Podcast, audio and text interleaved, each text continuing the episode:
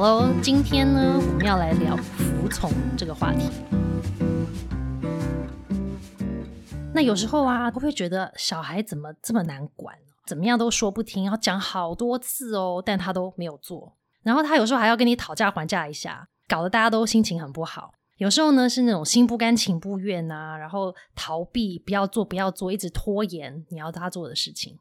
所以呢，在思考服从这件事情的时候呢，是我当妈妈后真的常常会在思考的事。可是又觉得有点矛盾，就是觉得我很想我的小孩好像服从我，就是百依百顺，就是我说了他就做，那我的赖就是人生就变得很轻松嘛，对不对？不用一直叨念，就说哎，现在去洗澡，他说好，我马上去，然后就五分钟洗完澡出来，洗得很干净，哇，人生不是就超级美满吗？可是我又觉得说，如果我的小孩被我训练成这样的人，就是这么的服从，就是我说一他就一，我说二他就二。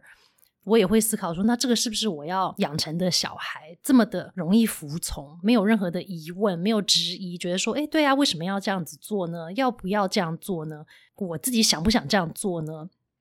所以我觉得今天在写这一篇的稿子的预备的时候，其实帮我自己去梳理了很多我对于服从的定义，跟到底要不要服从这件事情。因为之前也有分享说，我自己本身的个性就是有点不是那么喜欢服从。所以别人叫我做的事，我就是偏偏不要做。那我就会开始觉得有点对我的小孩也有某种的同理，会觉得说：哦，妈妈本身就是这种不想要服从的，那我怎么又能渴望我的小孩要这么服从我呢？所以呢，我们今天就来聊聊服从到底是什么。之前呢，在我们颇受好评的这个第十六集的时候，我们有跟 Laura 一起聊嘛。刚好那个时候，Laura 也约我去约去录他的 Podcast，叫做 “Laura 拉拉手聊教养。那那一集呢？其实我们在谈的就是蒙特梭利怎么看自由与限制的这件事情。其实我们在谈自由与限制的这件事情的时候，有一个息息相关的议题，就是叫做服从。很多时候，我们对“服从”这两个字，好像有某种好像负面的词义的一些定义，觉得说好像是一种屈服，或者是一种好像我放下自己，我抛下自己，但是我就是屈服于另外一个人的那种感觉。那其实我们就要思考，如果我给小孩自由，他就不用服从我吗？那如果我给我小孩限制，他就是某一种层面的一种好像完全的服从吗？所以我觉得我们今天来看看蒙特梭利的教育到底怎么看服从这件事。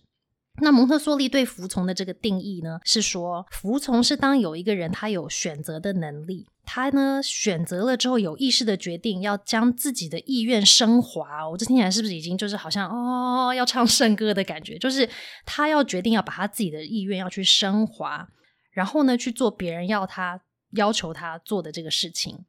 蒙特梭利医生说，这样子的服从才是真正完全的服从。以前我就会想说，那服从不是很单纯的，就是我说你做吗？那我叫你怎么做，你就跟着做就对了嘛。但其实蒙特梭利在讲的这个服从是一种经过思考，然后有意识的一个决定，所以它其实是一种很主动的一个能力，它不是一种被动的一种状态。就是说，哦，我跟你讲这样，所以我就被动的选择说好，那我要这样子做，而是他经过思考、经过判断，决定说好，那我愿意，我愿意服从，就算这个事不是我想要做的，我愿意做。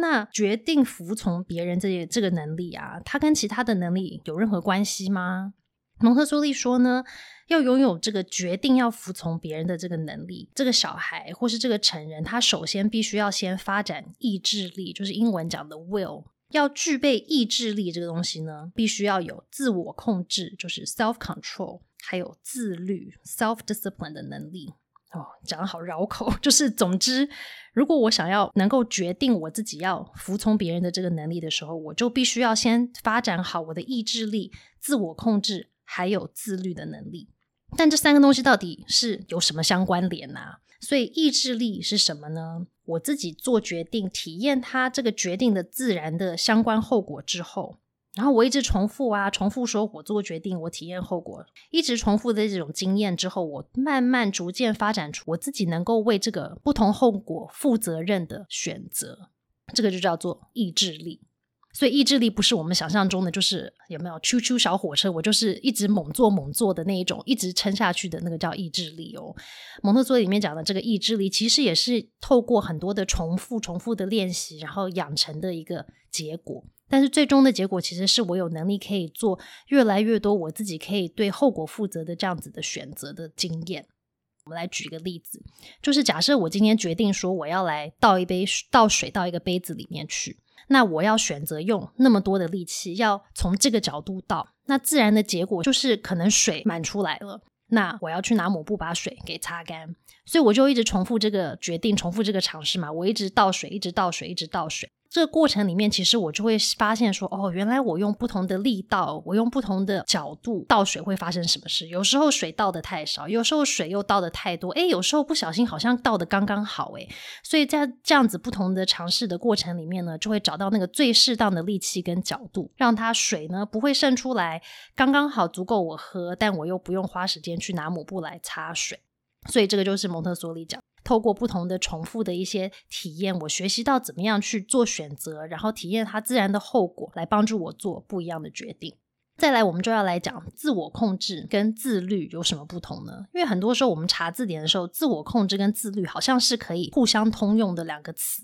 但是在蒙特梭利或者是说在心理界，其实会把这两个呃有一些蛮清楚的定位。像自我控制呢，在讲的就是我们突然有某一种欲望。然后那个跟我们说停不行，等一下的那个能力，这就好比像我们就是半夜很想吃宵夜，有没有？觉得啊，我好饿，我现在就是想要来麻辣烫一下。可是呢，那个为了身材，为了我们的健康，那个会有一个声音跟我们讲说：“啊，停停停，先不要吃，或者是明天早上再说要不要吃的那个声音。”那个其实就是我们的自我控制力。